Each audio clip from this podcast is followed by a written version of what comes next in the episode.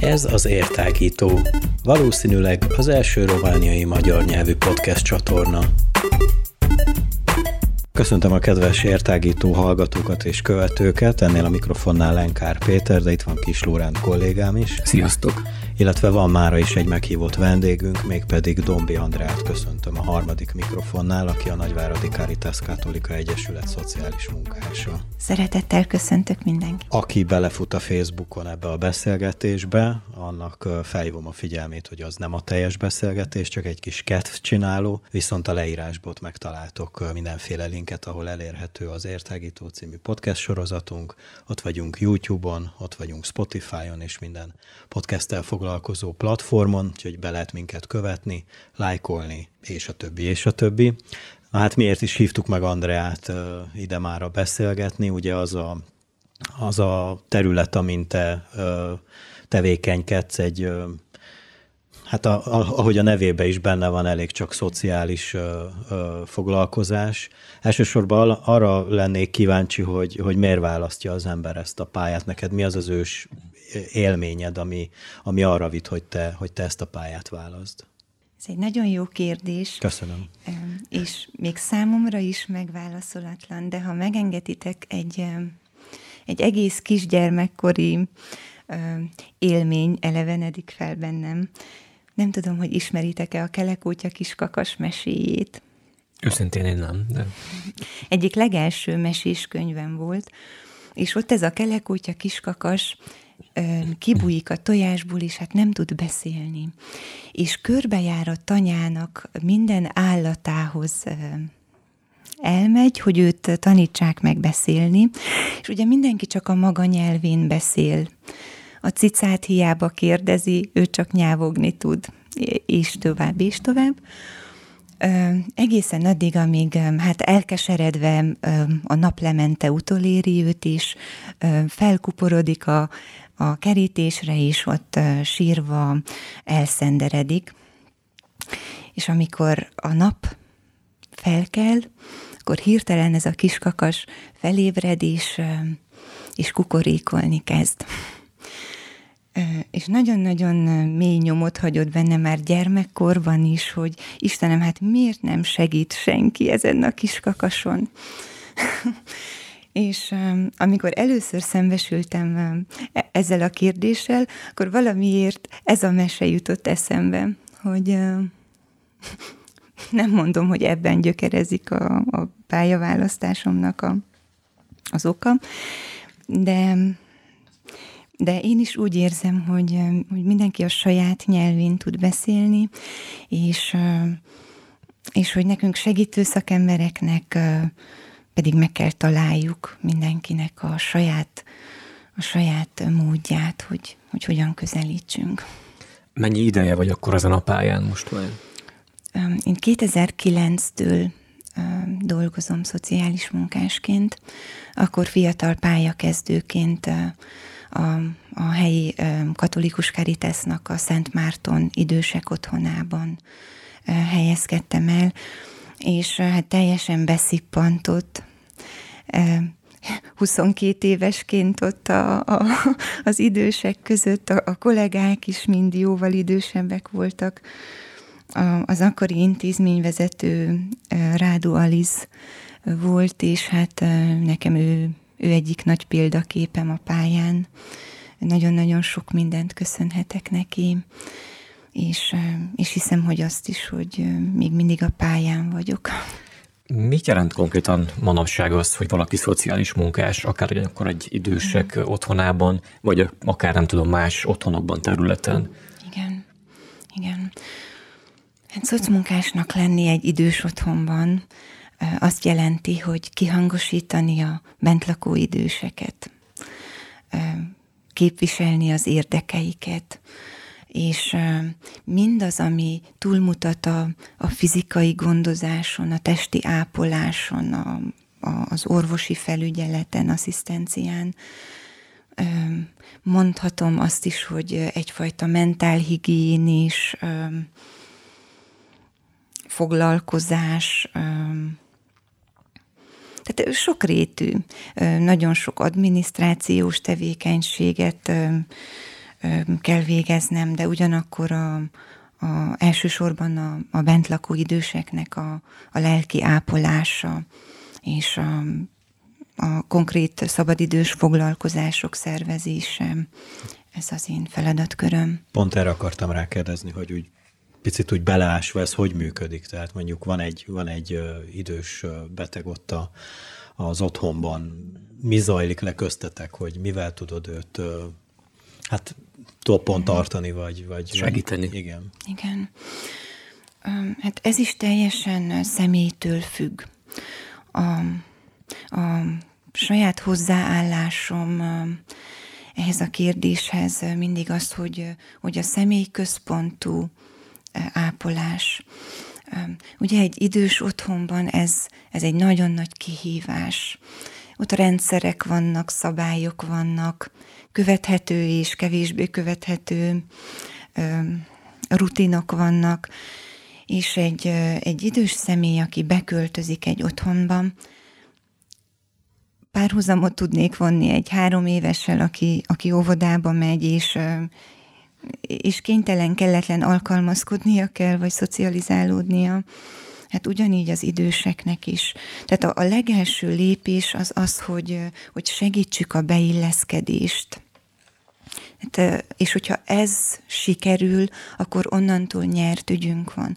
Tehát az, aki megszereti ott, aki jól érzi magát abba a közösségbe, azt hiszem, hogy megtalálja azt a foglalkozást, vagy azt a tevékenységet, amiben ő, ő még jó, és még képes, képes aktív lenni. Most itt a konkrétan a kérdésedre válaszolva, nagyon sokféle betegséggel és nagyon sokféle háttérrel érkeznek a bentlakóink. Most attól függően a Szent Márton otthonban vannak még aktív, fentjáró, szellemileg ép bentlakók is, vagy beköltözni vágyók, és vannak olyan személyek is, akik hát már valamilyen egészségügyi Mondja, károsodás, vagy igen. egyéb problémák miatt kerülnek be, egy agyvérzés, kéz, lábtörés, és már nem képes magát ellátni, és emiatt kerül be. És akkor van a harmadik kategória, akik bár fizikailag még épek, szellemi szellemileg épültek le, és ők teljes 24 órás felügyeletet igényelnek. Na most ez a, ez a három kategória, ha fogalmazhatok így, de teljesen külön álló ápolást és odafigyelést igényel. És neked mind a három kategóriára van rálátásod, illetve foglalkozol mindegyik kölyükkel? Hát igen, igen, igyekszem. Az otthonunk 35 férőhelyes, tehát egy kis családi közösség, úgy is fogalmazhatnék. Ez jó is, meg nehéz is, mert nagyon sok még aktív idős nehezen fogadja el a már leépült bentlakó társat, de vannak, vannak nagyon szép történetek és megoldások arra, hogy, hogy hogyan fogadta pártfogása alá egy még aktív személy a, a leépültet, és ezzel hogy nyert új értelmet a, a, az életem. Milyen aktivitásokról, milyen rendezvény, vagy nem rendezvényekről talán akkor, de milyen programokkal tudjátok igazából karban tartani az időseket ilyen formában? Tehát vannak csak a, a, az, az otthonon belül történnek ilyen tevékenységek, vagy vannak nem tudom más helyszínek is, például kirándulást szerveztek-e számukra, vagy egyéb hasonló dolgok? Igen, tehát vannak egyrészt a, a mindennapi tevékenység, tehát a, a mindennapi rutin élethez fűződő aktivitásaink. Még szeretném hozzáfűzni az előzőekben elmondottakhoz, hogy ez mindenképp csapatban működik. Tehát én ott nem én vagyok és a foglalkozás szervezés, hanem, hanem vagyunk egy csapat, aki mind részt vesz, és oda teszi a maga tudását, hogy a bentlakó idősnek jobb legyen valahogy. És akkor ezt ehhez mérten vannak különböző foglalkozások, tehát mint mondottam, a napi rutin. Tehát, hogy egy szellemileg leépülőben lévő idősnek már az is foglalkozás, hogy egyedül kiválaszthatja a ruháját, és esetleg minimális segítséggel felöltözik. Tehát, hogy nem vesszük ki a kezéből azt, amire ő még képes. Tehát már ez is egy foglalkozás. Egy, egy fentjáró aktívabb idősnek az is foglalkozás, hogy besegít a, a mosogatásban, vagy, vagy besegít egy tolókocsis beteget elkísérni a nappaliba, vagy a szobájába, vagy bevásárol neki.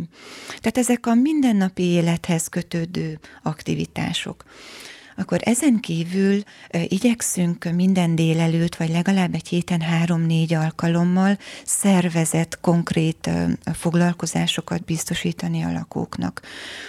Most itt ezen belül kézműves foglalkozások, ilyen interaktív társasjátékok, nagyon-nagyon szeretik az idősek a, az ilyen közmondásokra, nótázásokra épülő foglalkozásokat, az ő fiatalkorukat felelevenítő programokat, ilyen memória, memória hát hoz kapcsolódó. Javító, vagy igen, igen. igen.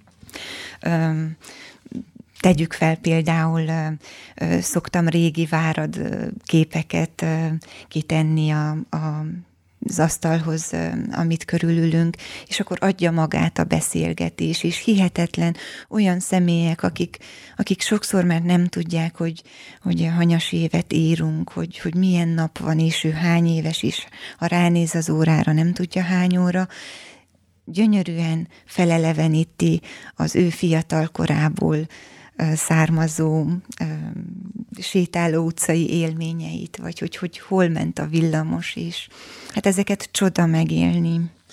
Belemehetünk majd akkor ezekbe a betegségekbe, hogyha gondolod, de én arra lennék először kíváncsi, hogy te, mint szociális munkás, hogyan képzed magad, vagy mik azok a lehetőségek, amivel tovább fejleszted a tudásodat?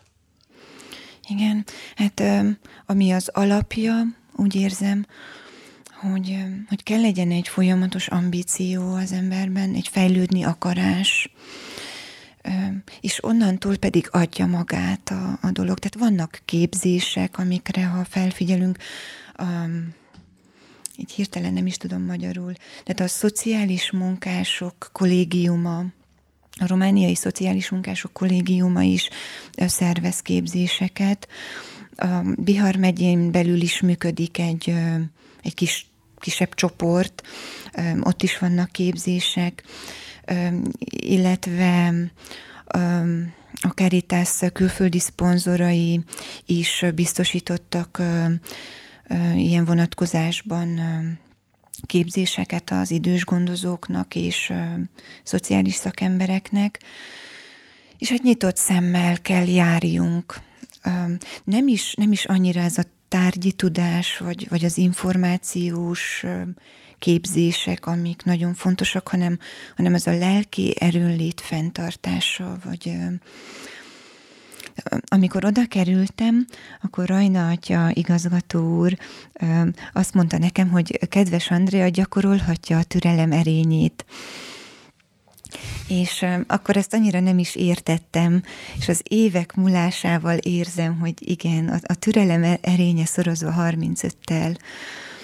Tehát inkább ebben, hogyha ha, úgy érzem, ha sikerül emberileg megközelíteni a, a lakókat, és nem mint feladat, hanem mint személyre tekintsünk, akkor, akkor megmarad ez a lelkesedés, vagy hogyha ha úgy megyek be, hogy ha egy embernek tudtam aznap segíteni, vagy jobbá tenni a napját, akkor nekem az már megérte.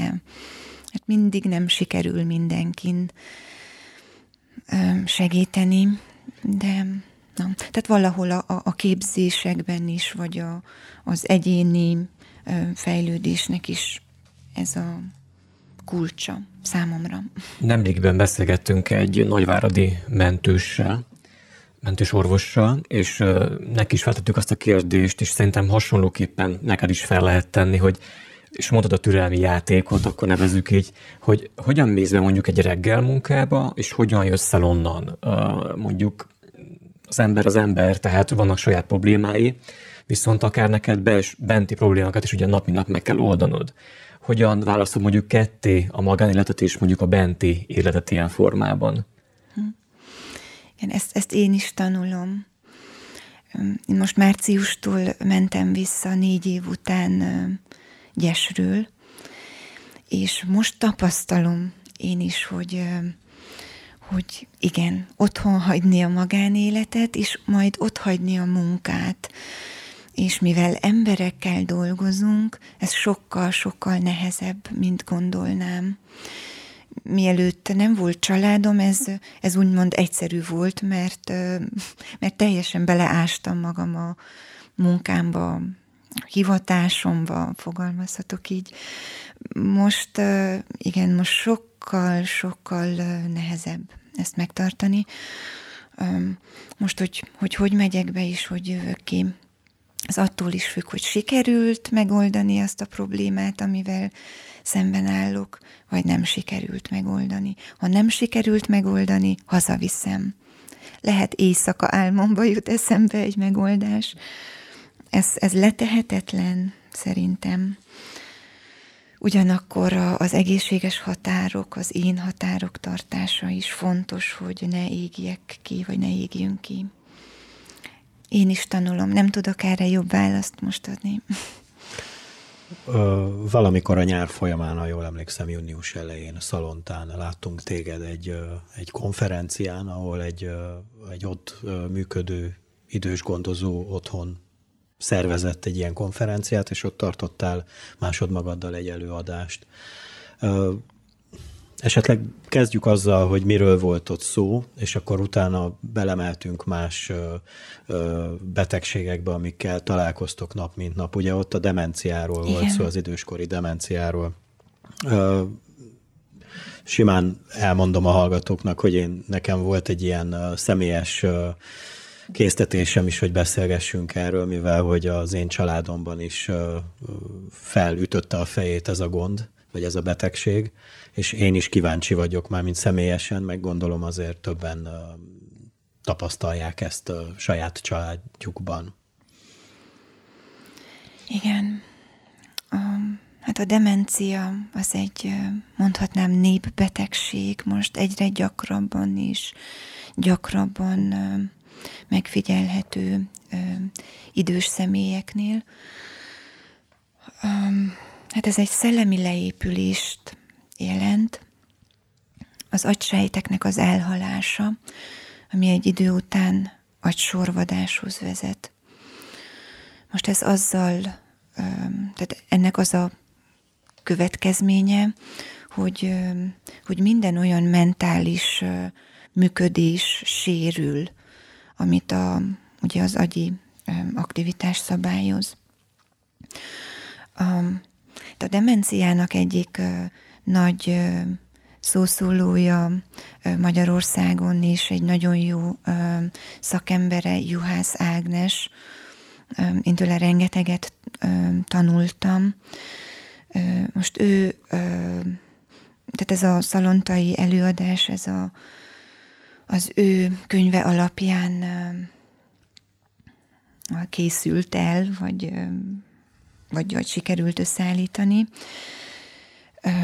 És ennek az volt a célja, hogy segítsük a demenciával élő személyek megértését, elfogadását, és a hozzátartozóknak a támogatását. Mert, mert ez a kettő ugye egy síkon működik, hogy egy, egyik dolog a, a demens személy ápolása, és a, a másik dolog pedig a hozzátartozó támogatása.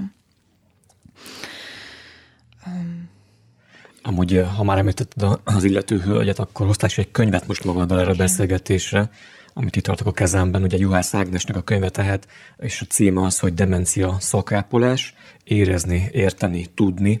Ez a Balasi kiadó gondozásában jelent meg néhány évvel ezelőtt, most hirtelen nem tudom a, a dátumot megmondani nektek, de akkor ez az a könyv is, ami, tehát mert kérdésként talán felmerül nem csak lehet, nem biztos csak bennem, hogy amit elmondta, hogy népbetegségként tekinthető manapság a demencia, de gondolom, hogy korábban is megvolt ez a világon ez a betegség, csak lehet, hogy nem tudták még diagnosztizálni mondjuk 1500 évvel, vagy 200 évvel, nem tudom. Tehát, hogy valószínűleg ez nem egy új keletű betegség lehet, feltételezem én. Um, biztos, hogy nem új keletű, viszont növekvő a száma. Tehát épp Juhász Ágnes írja, hogy 48 millió megközelítőleg a világon a, a demensbetegek száma, és 20 évente duplázódik. Tehát ezt a kutatások bizonyítják. Tehát ez nagyon ijesztő. Ugyanakkor felhívja a figyelmet arra, hogy, hogy bővítenünk kell az ismereteinket, a, a tudásunkat erről a betegségről, az okát azt nem tudjuk. Tehát nincsenek olyan bizonyított kutatások, amik, amik konkrét okokat vélnek felfedezni, leszámítva a vaszkuláris demenciát, ami amit az alkohol, magas alkoholfogyasztásnak, dohányzásnak tudnak be az orvosok. Az egyéb típusú demenciák, mint az Alzheimer, a Parkinson típusú demenciák, ezek a legismertebb formái. Erre konkrét okot nem tudunk. Most vannak megfigyelések, hogy például aki nagyon aktív, intellektuális életet él, és, és majd ezt hirtelen abba hagyja, vagy, vagy egyáltalán nagyon aktív életet él, nagyon aktív szellemi életet, és ez valamilyen oknál fogva abba marad, akkor megfigyelhető, hogy sokkal gyorsabban kialakul a, a, a demencia. De nálunk az otthonban is nagyon sok intellektuel, tanárnő, polgármester volt, aki, aki szellemi leépülésben szenvedett. Tehát növekvő, növekvő a számuk. Amúgy mi a közös vagy a különbség a a demencia, az Alzheimer-kor, illetve a Parkinson-kor között erről tudnál valamit mondani? Hát minden esetben a, a, az agyi működés elváltozásai, tehát az agysejteknek a sorvadása. Most attól függően, hogy ez hol kezdődik, a homloklebeny, vagy most én, én sem vagyok a, orvosilag ebben uh-huh. pontosan képben, tehát mindenképp az agysejteknek az elhalása, ami okozza. Az okot mondtad, hogy nem ismeri az orvostudomány egyelőre kialakulásának az okát, ez viszont nagyon durva, amit mondtál, hogy szinte 20 évente duplázódik meg a betegeknek a száma világszerte, hogy ez akkor lényegében betudható mondjuk ennek a, és nem tudom, hogy minek, de hogy ha senki nem tudja az okát, de hogyha ennyire gyorsan uh, terjed, vagy, vagy uh, nem is tudom, hogy fogalmazok másképp, lehet, hogy mondjuk a, a mostani világnak egyfajta a, nem tudom, az életmód, a szennyezés, a stressz, bármi, ez mind közrejátszhat ezek szerinted vagy Valószínű, mire lehet következtetni valószínű. ebből? Hát most egyrészt az életmód, ez a felgyorsult világ, másrészt a, a demográfiai oka is, ugye, hogy a születéskor várható élettartam, ez kinyúlik is, és egyre tovább többet Tehát élnek több a, a jobb életminőség miatt a, az emberek, és minél idősebb valaki, annál magasabb a kockázata, hogy, hogy demenciával fog küzdeni azok az idősek, akik nálatok vannak, ők állandó jelleggel ott élnek, hogyha jól értem. Igen. Nekik a, a családjaikkal mennyire tartjátok a kapcsolatot, vagy ez hogy működik? Hát ez is változó. Attól függ, hogy ki miért költözik be. a, a bentlakó időseknek jó része, akik egészségügyi állapotuk leromlása miatt költöztek be, náluk aktív kapcsolattartás van a hozzátartozókkal, tehát most nem úgy kell elképzelni, és ezt, ezt mindenhol kiemelem, és, és fontos tudatosítani, hogy nem lepasszolja a család az időst, mert hogy ezzel a lelkismeret furdalással keresnek meg a hozzátartozók, hogy, hogy ez a problémájuk, de a környezet valahogy azt sugalja, hogy hát lepasszolom anyámat, lepasszolom a, a beteg a hozzátartozómat. Hogy nem ez történik, tehát egy, egy megoldáskeresés van. És most megint vissza, visszatérve a demenciához, tehát egy három-öt év alatt jut el egy demenciás beteg egy kezdeti stádiumból egy olyan állapotba, ahol már konkrét 24 órás felügyeletet igényelhet. Tehát az nagyon-nagyon embert próbáló, és, és bátran merem állítani, hogy akár megoldhatatlan feladat is otthon. Tehát a, a beteg személyre nézve is veszélyes, és a hozzátartozóknak is ez, ez nagyon-nagyon megterhelő lehet. Nagyon gyakran ilyen esetekben keresnek a hozzátartozók bentlakásos intézményeket. Na most természetesen nem tud, nem tud olyan körülményeket biztosítani egy intézmény sem, mint otthon, hogy egy az egybe gondozza a, az ellátottat a, a gondozó, de igyekszünk, igyekszünk olyan körülményeket biztosítani, hogy méltóság teljesen tudják megélni a betegségüket. Hogyan lehet segíteni? Lehet segíteni? Tehát mi az, amit jelenleg az orvostudomány mondjuk nem azt mondom, hogy fel tud mutatni, de hogyan képes ezt kezelni? Van-e? Hát, hogyha idejében sikerül kimutatni. Tehát ugye a, nagyon sok tünetcsoportnak az összességéből ö, születik meg majd a diagnózis, de hogyha sikerül ezt idejében kimutatni, akkor ö, egyrészt vannak ö, nagyon jó gyógyszerek is, amivel lassítani tudják a folyamatot. Másrészt a, a hozzátartozóknak az önképzése, hogy minél többet olvasni erről, hogy, hogy hogyan hogyan tudnák a, a környezetet alakítani. Tehát az időst már nem tudjuk semmire megtanítani, vagy aki ebben ezzel él, demenciával él, ő már nem képes új dolgokat megtanulni, nem képes alkalmazkodni. Tehát hozzá a környezet kell alkalmazkodjon, és, és valahogy úgy kialakítani, amíg ezt meg lehet tenni, hogy élhető legyen mindenki számára megint felmerültek a könyvnek a, a témája, hogy demencia szakápolás. Ez csak szaká, tehát ez szakembereknek szól ez a könyv, vagy ajánlani akár családtagoknak, hozzá csak... tartozóknak, akik benne vannak ebben a helyzetben? Tehát abszolút érthető és megközelíthető nyelvezettel íródott úgy hozzátartozóknak, mint, mint szakápolóknak. Ajánlom mindenkinek, aki érintett a témában valamilyen szinten. A Bihar megyei idős otthonokban, akkor ha jól értem, ez a legelterjedtebb probléma, vagy, vagy milyen más betegségek vannak, ami, ami, amikkel találkozol, vagy találkoztok? Hát a, én konkrétan a, a Caritas idős otthonairól tudok nyilatkozni. Bihar megyében négy ö, otthonunk működik, és ö,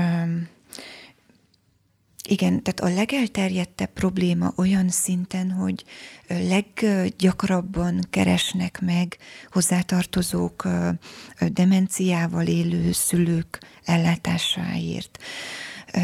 Sajnos azt is el kell mondanom, hogy, hogy az otthonok kapacitása erre nincs felkészülve.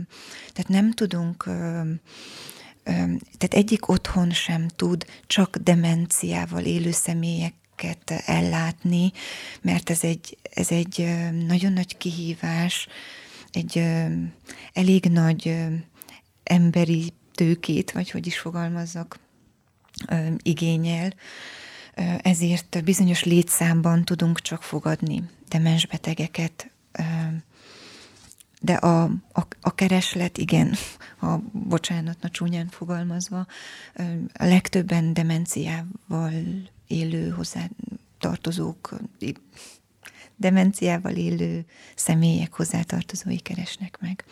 Egyébként nagyon sok a, a az otthonainkban a, az egyedül maradt személy, vagy, vagy olyan idősek, akik még amúgy aktívak, de aktívak, de külföldön élnek a hozzátartozók esetleg, vagy már nem tudnak napi szinten besegíteni a, a, az idős személy otthoni gondozásában vagy ellátásában, és akkor ők beköltöznek. Van, aki agyvérzés következtében bénulás miatt költözik be.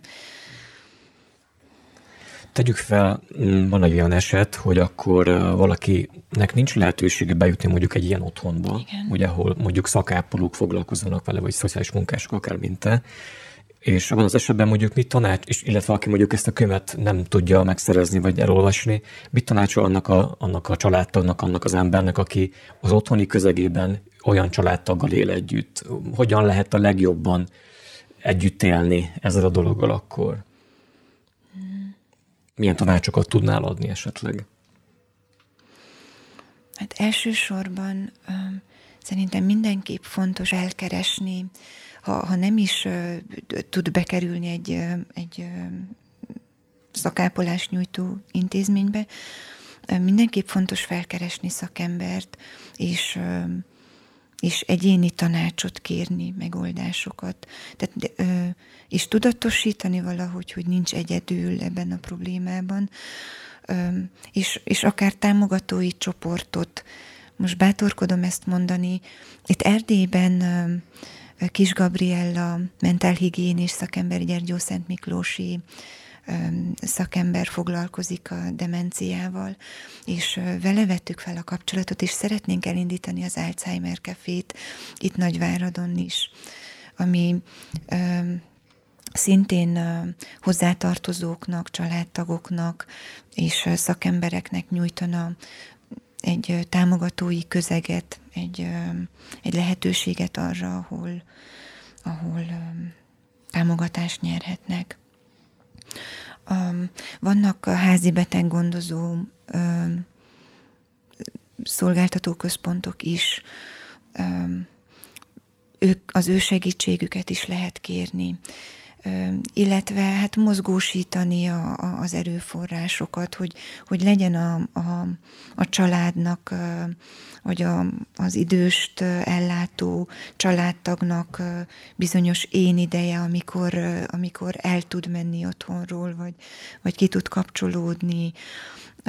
Nem szégyen segítséget kérni, hiszem, hogy, hogy ilyenkor egy egész család kell tényleg megmozduljon a, a a beteg személyért. Bár elmondtad, de azért szerintem jó, hogyha még egyszer elhangzik, hogy például ez a demencia nevű betegség, ez nem gyógyítható. Tehát ezt valamilyen szinten lehet tartani, de vissza, visszafele már ez nem működik, jól mondom? Pontosan, pontosan ez egy vissza nem fordítható betegség. Lehet lassítani a, a a lefolyását, de sajnos, hogy nem visszafordítható. Mik ezek a lehetőségek, amivel ezt lehet lassítani?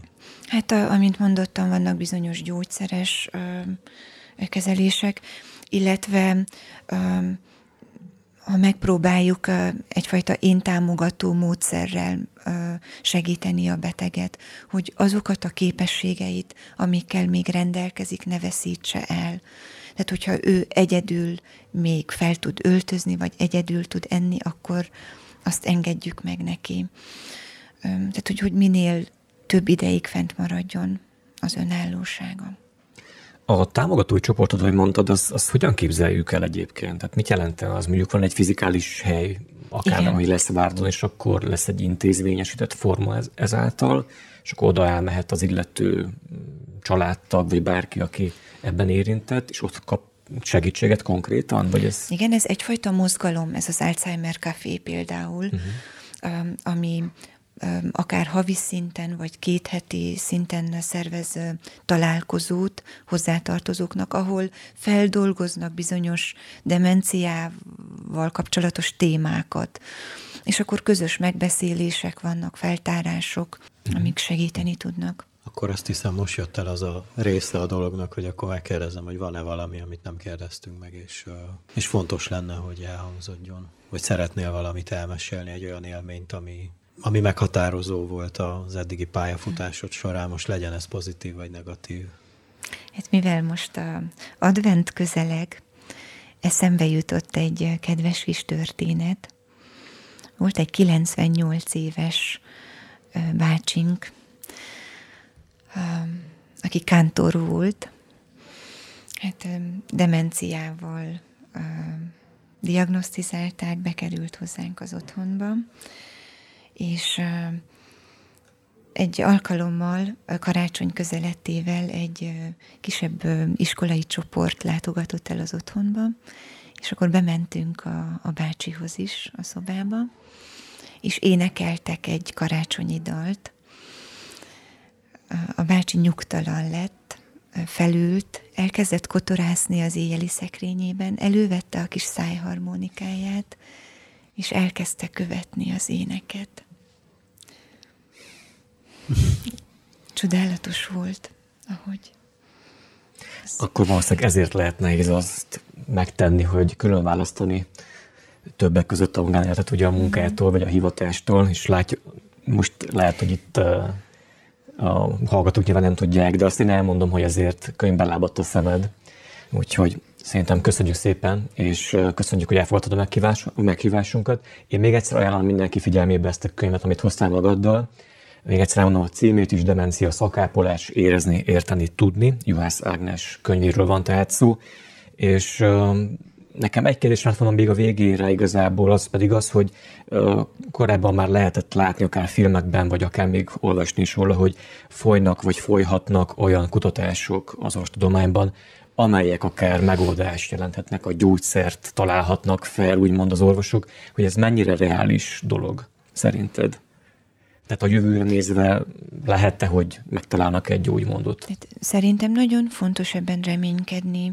Tehát azért látunk csodákat. A, ott van nagymamám visszanyerte 15 perc műtét után tökéletesen a látását, ami, ami ezelőtt pár évtizeddel lehetetlenség lett volna. Tehát vannak kutatóintézetek, akik ezzel foglalkoznak, és, és szerintem nagyon fontos remélni és hinni abban, hogy erre is lesz megfelelő megoldás. Főleg, hogy indokolt ez a, a növekvő, a betegek növekvő száma miatt. Dombi Andrea, nagyon szépen köszönjük, hogy időt szakítottál rá, hogy beszélgessünk erről a, a te szakmádról és ezekről a hát sajnos kényelmetlen dolgokról, mert én, én úgy érzem, hogy, hogy az emberek nem szeretnek ezzel foglalkozni és beszélni róla. Talán ezért is fontos, hogy mi ezt megtettük. Még egyszer tudom ajánlani a hallgatóknak, hogy kövessetek minket, ugyanis ilyen és ehhez hasonló beszélgetésekben lesz részletek, mármint, hogy meghallgassátok őket, kövessetek be minket, iratkozzatok fel, és keresétek a Caritas Katolika Nagyváradi Egyesületét, hogyha ilyen és ehhez hasonló jellegű problémák merülnek fel a családban. Köszönjük szépen, a, hogy meghallgattatok minket, sziasztok! Én is köszönöm a figyelmet és a bizalmat.